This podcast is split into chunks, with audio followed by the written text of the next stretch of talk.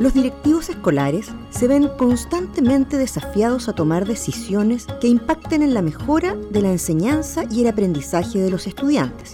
En este espacio, destacados académicos del programa del Magíster de Liderazgo y Gestión de Organizaciones Escolares de la Pontificia Universidad Católica de Valparaíso compartirán ideas y reflexiones en torno a prácticas que contribuyan con este propósito. Bienvenidos a un nuevo capítulo de Liderando tu Escuela. Conduce Eri Segovia.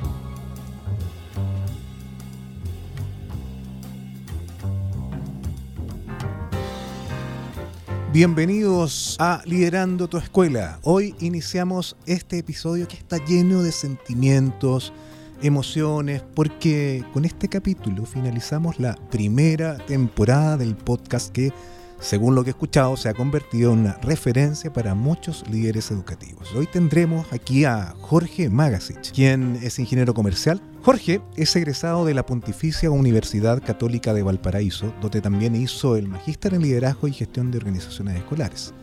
Cuenta con experiencia en proyectos educativos, ejecución de talleres y relatorías en torno al tema de liderazgo, comunicación y gestión de proyectos en liceos, tanto en la región de Valparaíso como en Antofagasta. Sin más preámbulos, le damos la bienvenida a Jorge. ¿Cómo estás, Jorge? Hola, Eri. Muy bien. Muchas gracias por la invitación. Hola a todos y todas quienes nos, nos escuchan. Y quería también, Eri, aprovechar de, de agradecer al, al Magíster, no, no solo por la invitación, sino también por la, por la oportunidad de abrir la puerta multidisciplinaria a este mundo de la educación, que va a ser algo que vamos a conversar más adelante probablemente, pero agradecer desde ya esa, esa oportunidad y la acogida que tuvieron conmigo durante todo el, el programa. Así que desde ya muchas, muchas gracias. Encantado también de contar contigo hoy día. La verdad es que es un placer y, y qué rico que desde otras disciplinas se incorporen a enriquecer y contribuir al mundo de la educación. Bueno, partamos. Una de las primeras cosas que podrían llamar la atención cuando uno mira tu perfil profesional es, es la opción que tú tomaste hasta hacia el sector de educación. Cuestión que podría ser un poco inusual para un ingeniero comercial. ¿Qué razones te llevaron a, a elegir la educación como un área de desarrollo profesional? Es una pregunta que, que me he hecho muchas veces y me han hecho otro par, eh, y parte bien atrás, en, en el colegio. Yo decidí eh, entrar a estudiar ingeniería comercial sabiendo que de alguna manera me quería ligar a la vocación escolar, cosa que es un poco extraña, pero, pero la explico. Tuve siempre esa pulsión juvenil de, de que habían cosas que me parecían injustas y que, y que quería cambiarlas, que, que es una visión que... que he tenido la oportunidad de compartir con varios maestros y maestras que han estado en mi vida y sobre todo mi, mis padres. Y esa pulsión se, se transformó en un, en un deseo, eh, en una obsesión quizás, y ahora en, en una pasión. ¿Y, y por qué? Porque siempre he pensado que la transformación es algo que, que se tiene que hacer desde las instituciones. Y creo que la institución del mundo escolar, en, que podemos desglosarlo en la conversación más adelante, es una transformación real que se puede hacer en, la, en las sociedades y en donde se puede aportar humildemente desde toda la, de todas las disciplinas, que es algo que, que desarrollaremos más, más adelante. Y hay, y hay algo muy importante que, que me pasó en el, en el colegio también, que un par de profesores me mostraron en ese momento al ahora fallecido doctor Maturana, que en, en uno de los primeros libros que tuve acceso a leer, que es Emociones y Lenguaje para Educación y Política, le preguntaban si era buena o, o no la educación pa- chilena. Y decía que esa era una pregunta que había que contestar relacionalmente, que no, que no servía decir si era buena o mala, sino que había que preguntarse si era buena o mala para qué. Que, que ahí se centraba el, el país que queríamos, entonces primero teníamos que preguntarnos qué país queríamos. Y eso yo creo de la educación, que la educación es, es el motor, es el canal y es la columna vertebral para poder eh, visualizar el país que queremos. Y ahí creo que, que cabemos todos y todas los que queremos cambios, pero, pero con humildad, como decía anteriormente, porque los y las protagonistas siempre son los estudiantes y los profesores, sin duda alguna.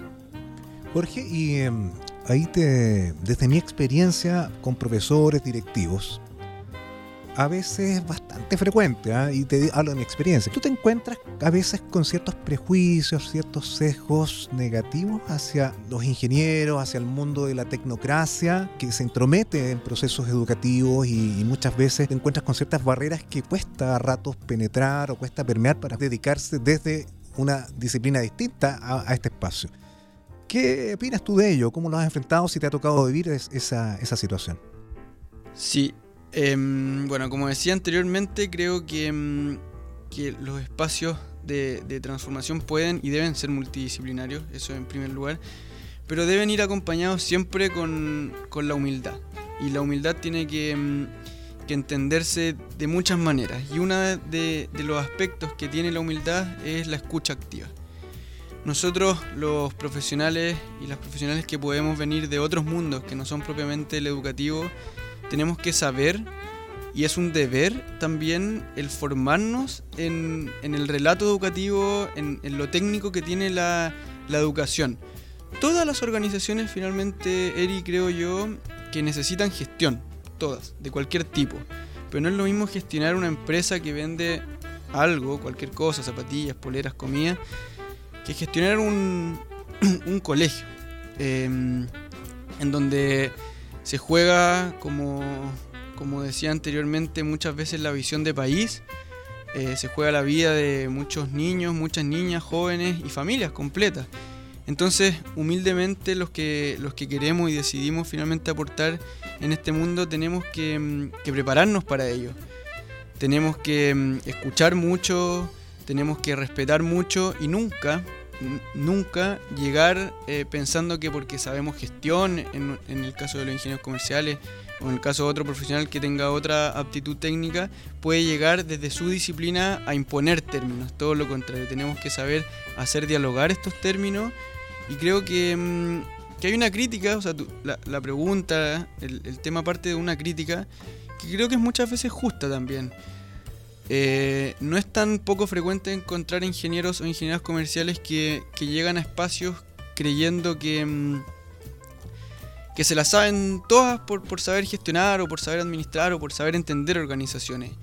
Creo que en educación tenemos que ser más responsables que eso y, y prepararnos, escuchar mucho y estar dispuestos también a, a, a saber que, que no es nuestro espacio.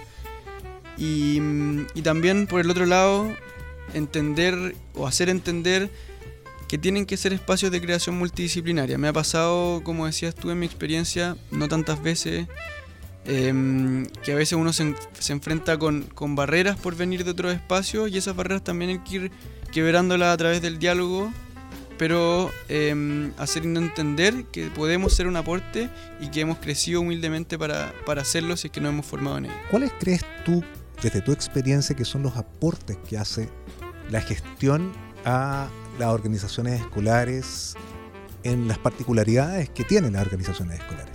A ver, yo creo que la principal particularidad que deben tener las organizaciones escolares son siempre estar centrados en el estudiante, los y las estudiantes. Eh, creo que ta- también ahí es donde se enfrentan a veces los principales problemas por la falta de sistematización de políticas, eh, por la, por la falta de visión de organización que muchas veces hay, de asignación de roles, de asignación de cargos, de, de tareas, de funciones. Y creo que es ahí donde se puede, donde podemos nosotros, los ingenieros comerciales, eh, aportar. Pero para eso, repito, y quiero sostener esto durante toda la conversación, tenemos que formarnos en el, en el mundo educativo, entrar de, de manera humilde y aprender mucho para poder eh, entender cómo funcionan las organizaciones educativas que no funcionan igual que cualquier otro tipo de organización. Entonces creo que es ahí donde nosotros podemos aportar, en sistematización y entendimiento de gestión a nivel macroorganizativo. ¿Y qué procesos tú relevarías como los más significativos en, en tu experiencia? ¿Algún reto que hayas tenido, que hayas enfrentado en los proyectos que te ha tocado emprender en el mundo escolar? Eh, yo creo que lo más difícil eh, que me ha tocado, eh, bueno, son, son dos cosas, creo yo. Eh, la falta de sistematización, por un lado, como, como decía antes, y los, la escasez que existe muchas veces en espacios de reflexión y comunicación al interior de los establecimientos. Estamos en una cultura educacional de mucha rendición de cuentas, en donde mmm, siempre eh, los equipos directivos, los profesores, las profesoras, están pendientes de lo que tienen que hacer administrativamente y muchas veces se pierde el foco en, en el aprendizaje de, de los estudiantes. No responsabilizo en absoluto a los profesores y profesoras en ello, sino que existe esta cultura, como decía, rendición de cuentas, y creo que ahí la creación y el levantamiento de procesos puede, puede ser útil en crear espacios de comunicación, en crear espacios de, de reflexión, en donde se pueda visualizar el por qué estamos haciendo, haciendo las cosas, que va a ser también un tema que, que me gustaría adentrar más, más adelante. Tú has, entiendo que has implementado o has asesorado en metodologías de sistematización, como tú lo acabas de plantear, y has eh, tal vez innovado en instituciones escolares. ¿Hay alguna experiencia que quieras compartir? Sí, una que es la que más me ha movido y la que más me conmueve al día de hoy, que con un equipo liderado por la doctora Gladys Jiménez, a quien le mando saludos si llega a escuchar esto, un abrazo afectuoso, tuvimos la oportunidad de eh, intentar implementar la metodología de aprendizaje y servicio en tres establecimientos de la región de Valparaíso.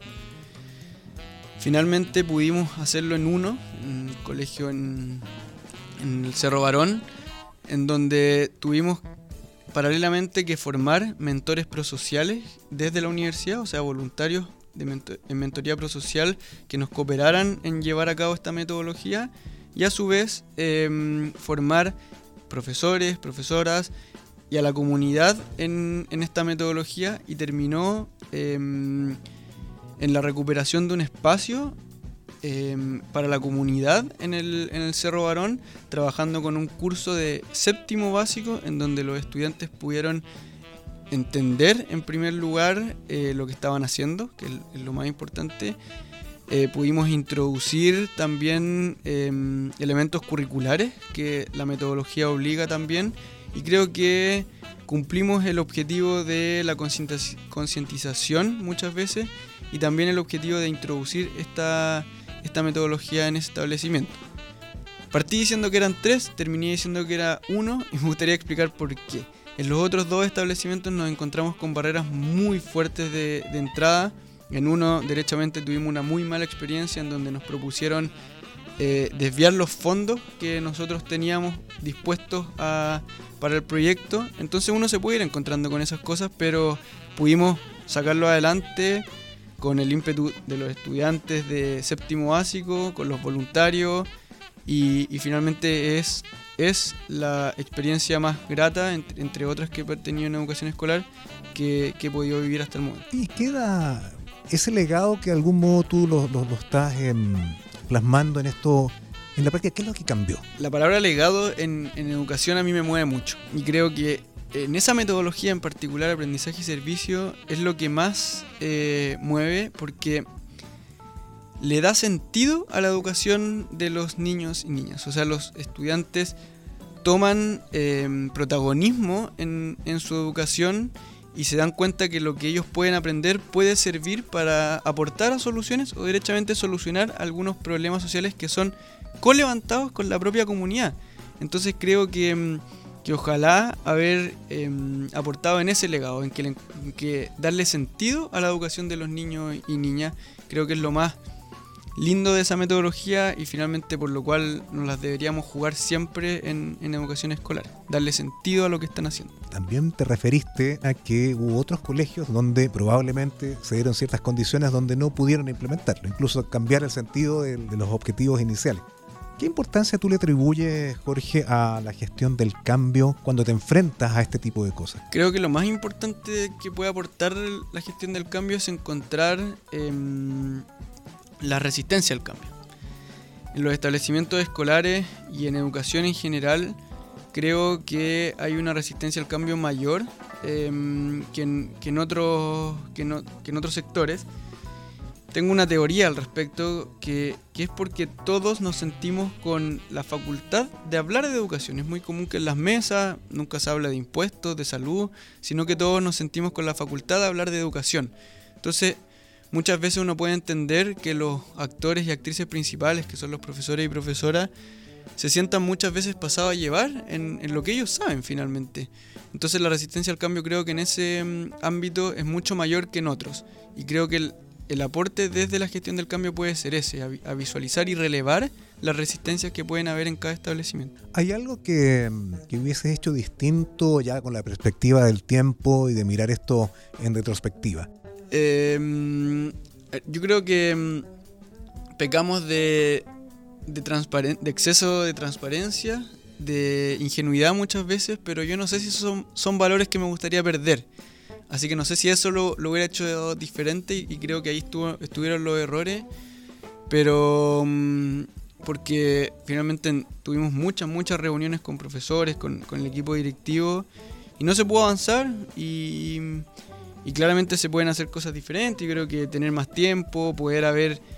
haber visto mucho antes los antecedentes de los establecimientos creo que nos faltó, haber sido más rigurosos quizás con la selección, también no, nos faltó haber tenido un, un pool mucho más, más, más grande de establecimientos disponibles, pero al momento de enfrentarnos al establecimiento creo que el exceso de transparencia fue lo que nos jugó en contra, pero no sé si eso lo cambiaría. Quizá tal vez la manera de comunicar, la oportunidad de comunicar, porque la transparencia a veces es mejor dar cierta gradualidad, ir revelando de a poquito hasta que uh, tú matizas o bien vas mitigando más bien lo, los efectos de la resistencia. Hay condiciones para partir y sin que se te caiga producto de variables que no consideras.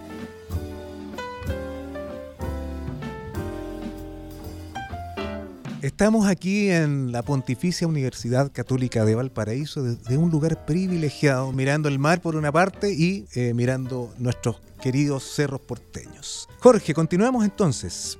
Ahora vámonos al magíster. ¿Qué te inspiró a buscar especialización en relación al liderazgo y la gestión? Porque en la educación tenemos evaluación, currículum, procesos educativos, política pública, pero sin embargo te fuiste por el lado de la gestión y el liderazgo. Sí, porque mmm, creo que mmm, en, en educación y en los espacios de trabajo multidisciplinario en general tenemos que ser capaces de entender dónde están nuestros espacios. Yo no soy profesor de formación de pregrado, eh, no, no tengo esa formación, entonces tenía que buscar el espacio más ad hoc en relación a mi formación de pregrado y en relación a mis aptitudes también. Creo tener eh, aptitudes desarrolladas eh, desde el establec- desde el colegio, también habilidades técnicas desarrolladas en la universidad que se acercan mucho más a la gestión y al liderazgo, que al manejo de currículum, que al manejo de, de otras cosas al interior del, del, del establecimiento. Entonces, para responder la pregunta bien concretamente, creo que haber hecho esta elección responde a visualizarme a mí, ver en qué puedo aportar y finalmente decidirme por empezar a formarme ya, como decía antes, para entrar a un mundo en que uno tiene que estar muy preparado para poder aportar. Oye, Jorge, ¿y qué espacios cautivaron tu, tu atención? ¿Qué espacios de aprendizaje? ¿Qué materias? ¿Qué contenidos?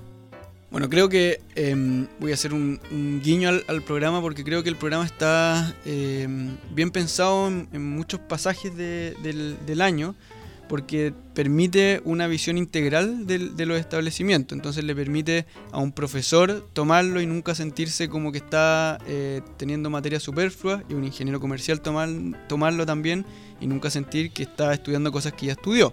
Eso es muy, es muy bueno. Eh, me cautivó mucho el, el tema de entender eh, los establecimientos escolares.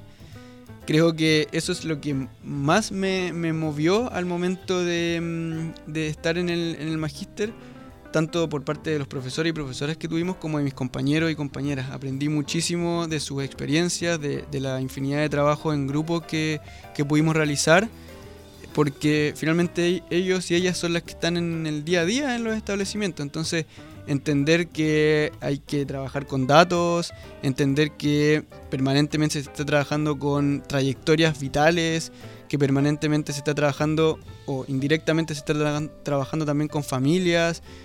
Es un espacio muy complejo, un, un establecimiento escolar. A veces se, se minimiza la labor que, que se hace, pero tiene muchas aristas, y creo que eso es lo que más me cautivó, empezar a entender ya eh, un, un colegio, un liceo como... como un todo. Creo que es muy, muy interesante.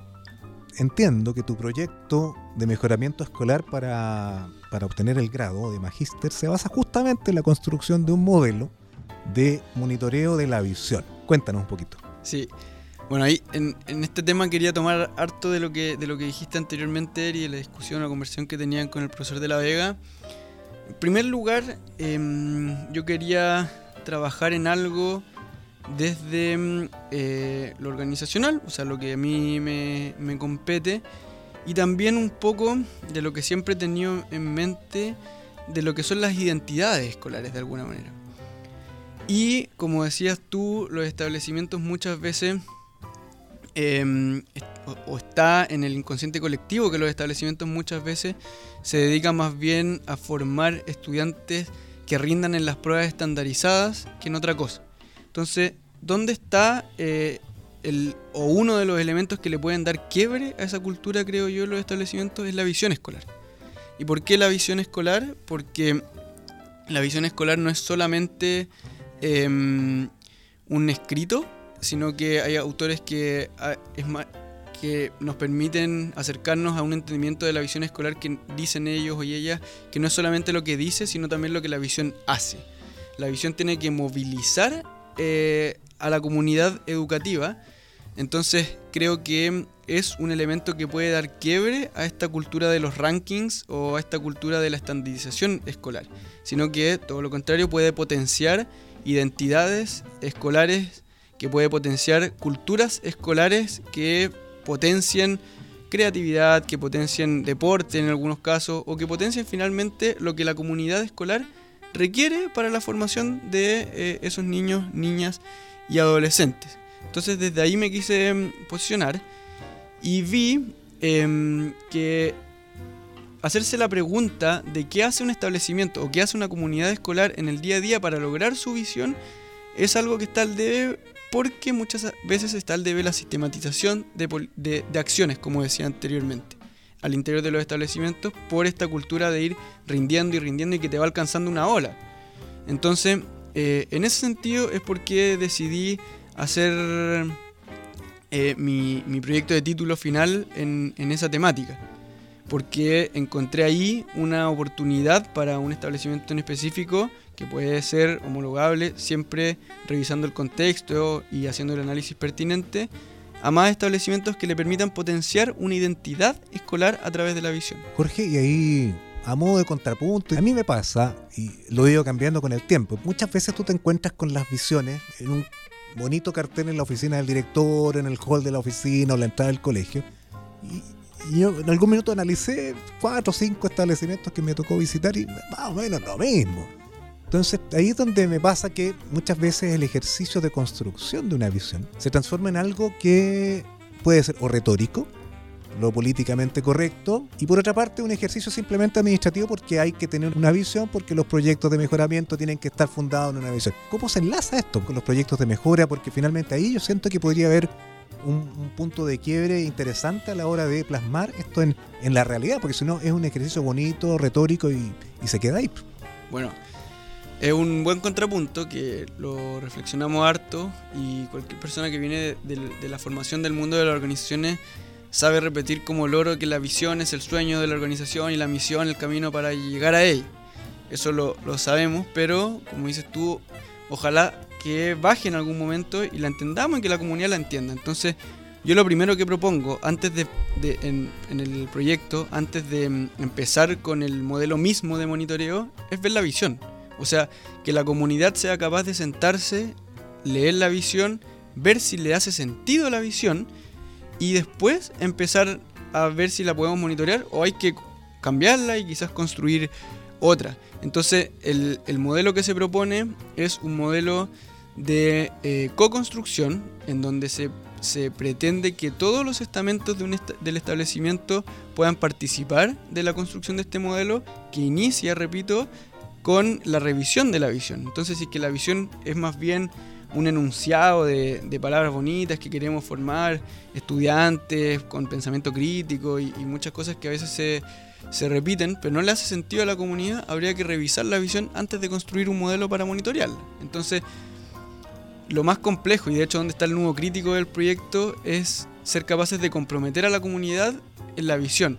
el marco para la buena dirección lo, lo plantea también como, un, como una de sus dimensiones, en donde invita a los líderes a ser eh, mediadores de la co-construcción de una visión y después intentar, no lo dicen estas palabras, pero intentar modular lo que la comunidad quiere en, en la visión. Entonces, el marco que creo yo, eh, humildemente, es un buen inicio para empezar a pensar en una política pública de carrera directiva, eh, nos da luces de, de esto, de que las visiones tienen que dejar de ser lindos enunciados y tienen que ser más bien eh, brújulas, tienen que ser más bien una contención de, de valores y, y tienen que ser también lo que le da sentido a las organizaciones escolares. Y darle sentido a una organización escolar no es más que darle sentido al por qué estoy en esa organización escolar para toda la comunidad.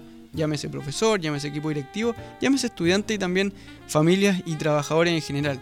¿Quiero estar en un establecimiento escolar que tenga esta visión en particular? Sí, no.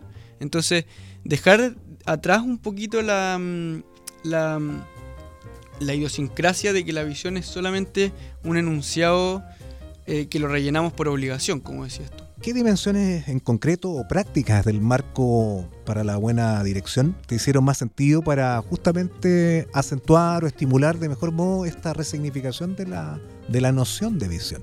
Bueno, la, la primera dimensión del, del marco eh, habla de una construcción e implementación, y textualmente, y, y la leo, estoy, estoy leyendo ahora, construyendo e implementando una visión estratégica compartida. O sea, está súper claro que, que el marco no, nos invita o invita a los establecimientos a eso. Y, y en acciones concretas, bueno, el marco también establece que, que los... Que la, que la visión tiene que ser capaz de expresar los valores y principios de la institución y eh, ob- mandata de alguna manera, si es que podríamos decir que el marco lo hace, a los directivos a estar comunicando permanentemente estos valores y ser capaces de modular, como lo decía anteriormente, lo que la comunidad requiere en esta, en esta visión. Pero no es eh, función del equipo directivo construir la visión, sino es función del líder eh, educativo moderar la construcción de esta visión, o sea, facilitar la construcción de esta visión. Eso tiene que quedar también súper súper claro.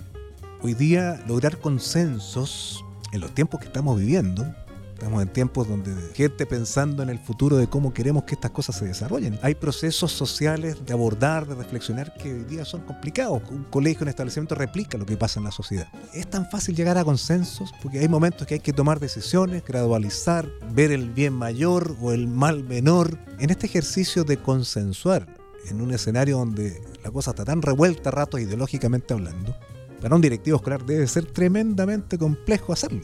En primer lugar, que no creo que nadie, o si no ya hubiera pasado, ni yo menos, tengamos una receta mágica para poder hacerlo. Eso eso, eso en primer lugar. No sé si es que alguno de los auditores está pensando que ahora en adelante tiene que tomar nota. No, todo lo contrario. Sino que pienso que tienen que generarse espacios de reflexión en los establecimientos escolares. Y, y, y voy a justificar esto diciendo que comparto lo que la premisa de la pregunta, indicando que estamos en una sociedad que... que no dialoga mucho, que, que nos hemos sentado, que somos amantes más bien de, de posturas y no de reflexiones. O sea, nos enamoramos de eslóganes, nos enamoramos de twitters de ciento cuarenta caracteres, y es ahí donde nos estamos jugando la democracia muchas veces, nos estamos jugando el futuro de, de muchas cosas, y los establecimientos escolares son muchas veces eh, el reflejo de, la, de las sociedades, o viceversa, esa otra discusión que podríamos tener. Pero creo que los... Los líderes educativos tienen que estar dispuestos, en primer lugar, a ser receptivos, eh, estar dispuestos a escuchar eh, y saber que a quienes tienen que escuchar no siempre son los técnicos. Muchas veces hay que escuchar a los estudiantes también. Y, y, y cuando digo muchas veces, me retracto y digo siempre. O sea, los estudiantes también hay que, tienen que ser escuchados en los establecimientos escolares. Y creo que la clave para formar proyectos educativos con sentido es sentarnos eh, a conversar. Y eso es eh, la columna vertebral del modelo propuesto, es eh, generar muchas instancias de, de reflexión, con algunos incentivos, con eh, ocupando las horas que están destinadas para otro tipo de instancias para esto, o sea, sin sobrecargar también, porque eso eh, tú lo sabes muy bien, Eri, sobrecargar profesores, sobrecargar equipos directivos que ya tienen mucho trabajo tampoco tiene sentido, son cosas que no funcionarían. Entonces, ocupar los espacios que existen, que ya están creados, pero darle una vuelta de tuerca, muchas veces quizás incluir estudiantes, quizás incluir eh, apoderados. Y desde la técnica de liderazgo educativo yo creo que hay una necesidad en política pública de formar líderes educativos. Creo que también ahí estamos al debe en los establecimientos escolares, en donde el promedio de permanencia de los directivos escolares es muy bajo. Eh, Y no es muy bajo porque sean malos, sino que es muy bajo porque agobia el trabajo, porque no se sintieron preparados, porque la, la contabilidad les pasó la cuenta. Entonces creo que es para allá donde, pública, donde las políticas públicas tienen que avanzar. Eh, posicionar bien la carrera docente, terminar de afinarla y empezar a pensar ya en una carrera directiva, que es el paso que están dando en otras naciones, que ya se está hablando de esto un poquito más adelantado también. Tú agregas algo bien interesante, eh, que es eh, el modular. O sea, me imagina que es punto preciso entre reflexionar, entre el equilibrio entre eso y la ejecución, porque de algún modo traduces, y, y, pero a la vez estás con, con una batita en, en la reflexión, pero por otra parte en las necesidades eh, prácticas de gestión, de toma de decisiones que tiene el líder. Me, me encantó el concepto de modulación. Dos cosas que, que, que acotar. La primera, quiero decir algo como un ejemplo modular, es como ajustar la antena en las teles antiguas, o sea, cuando se escuchaba puro ruido y ser capaz de al final escuchar lo que están diciendo en las teles, eso es modular finalmente. O sea, hay mucho ruido, ¿no? En los establecimientos escolares hay mucha comunicación, hay muchos canales, pero finalmente traducir el ruido en, en comunicación, en palabras, es, es la misión. Y lo segundo, que se me queda en el tintero anteriormente, es poner siempre en el centro de los establecimientos escolares el aprendizaje de los estudiantes. Ese no, no puede eh, perderse ese foco. Creo que para cualquier caso de, de éxito que uno pueda ver, es que los directivos, los profesores están comprometidos en eso como única función del, como principal función del, del establecimiento. El bienestar de los profesores tiene que ir de la mano con mejor aprendizaje para los estudiantes, la inclusión de las familias, lo mismo, y cualquier cosa que uno haga, desde la instalación de un edificio o algo más pequeño como la decisión de los horarios, tiene que ir siempre, siempre pensando y en el centro el aprendizaje de los estudiantes. Muy bien, Jorge, el tiempo nos está pillando.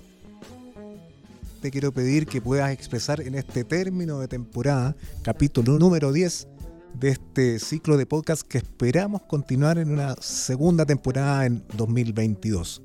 Palabras finales para nuestra audiencia, Jorge. Sí, bueno, ya eh, he dicho todo, pero tres cosas.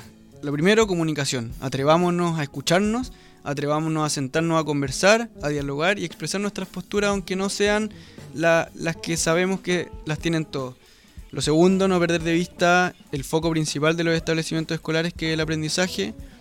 Y lo tercero, eh, no dejemos de soñar, porque creo que un profesor me lo, me lo dijo hace mucho tiempo, los establecimientos escolares tienen que ser siempre instituciones jóvenes, pero no jóvenes de que las lideren solamente personas con poca edad, sino jóvenes que sean capaces de entender la sociedad que está pasando, de, de saber escuchar también eh, el momento social, y jóvenes también creo que son las personas que se levantan todas las mañanas con un ideal, que van a trabajar convencidos de, de que todavía hay cosas y mucho por hacer, y creo que eso es lo que necesitamos en los establecimientos escolares, que los lideren jóvenes, pero no de edad necesariamente, sino que de alma, y que sean instituciones que sepan escuchar a las sociedades y que sean también capaces de transformar socialmente realidades, vidas, familias y, y quizás el futuro de, del país. Así que esa es mi palabra final.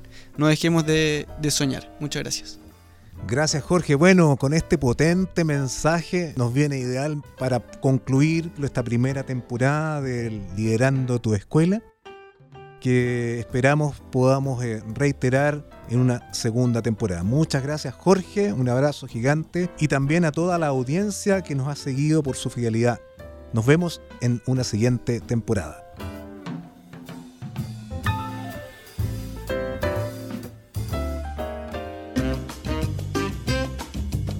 Pues bien, aquí termina este episodio. Espero que estas recomendaciones hayan sido de utilidad para ti y las puedas aplicar en tu escuela. Me despido con un afectuoso saludo. Soy Eri Segovia y espero encontrarte nuevamente para analizar otros temas en un futuro episodio de Liderando tu Escuela. Hasta un próximo encuentro.